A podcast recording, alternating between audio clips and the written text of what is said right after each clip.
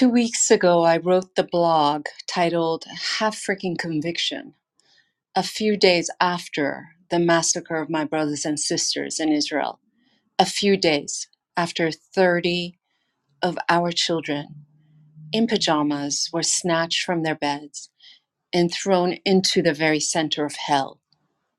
It's over two weeks later. They're still there. In that blog, I appealed to, I implored each one of us to speak up. A number of folks in my social media community spoke up by unfollowing me.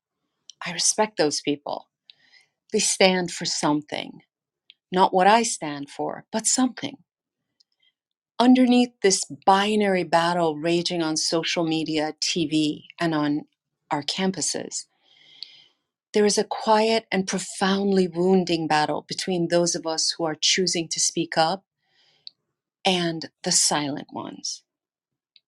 We are, of course, of course, free to exercise freedom of choice, but know this silence is the foundation on which the Holocaust occurred. So whether you are a silent Jew or a silent Gentile, know that your silence is deafening to the rest of us. We keep silent in the face of the deepest violation of our values for, for a number of reasons. Mainly, we don't want to shake up friendships and business relationships with those who don't share our point of view. We also don't want to lose money. I lost hundreds of followers when I published the aforementioned blog. Some people who might have been interested in working with me will no longer consider that choice.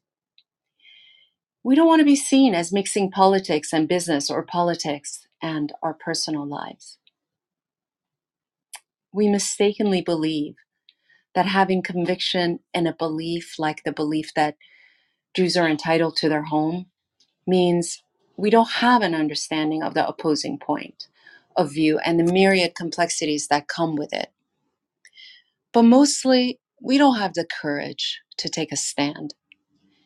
If, like me, you absolutely, positively, and undeniably believe that what took place in Israel on October 7th of this year was nothing short of appalling evil and that it must be stopped at any cost, and yet you choose to be a silent bystander, you are lacking courage.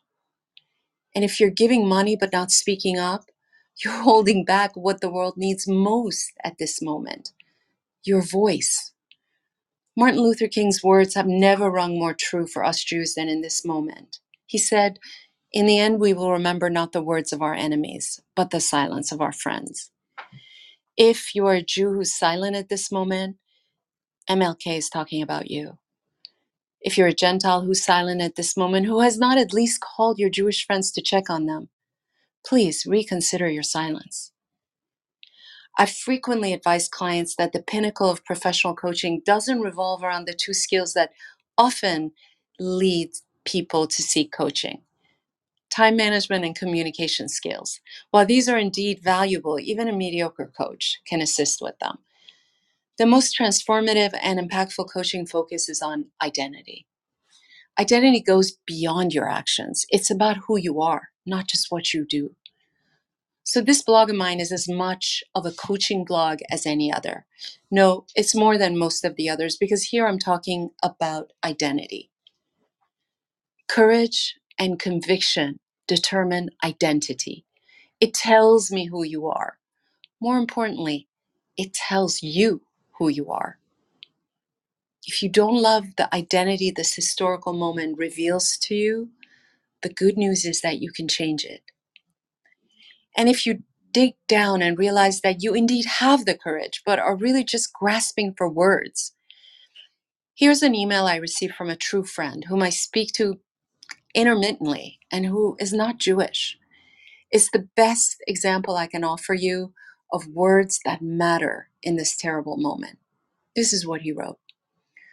Carolyn, I'm largely off social media and traveling on business, but intensely following events in Israel and the repercussions globally. I didn't want another day to go by without checking in with you.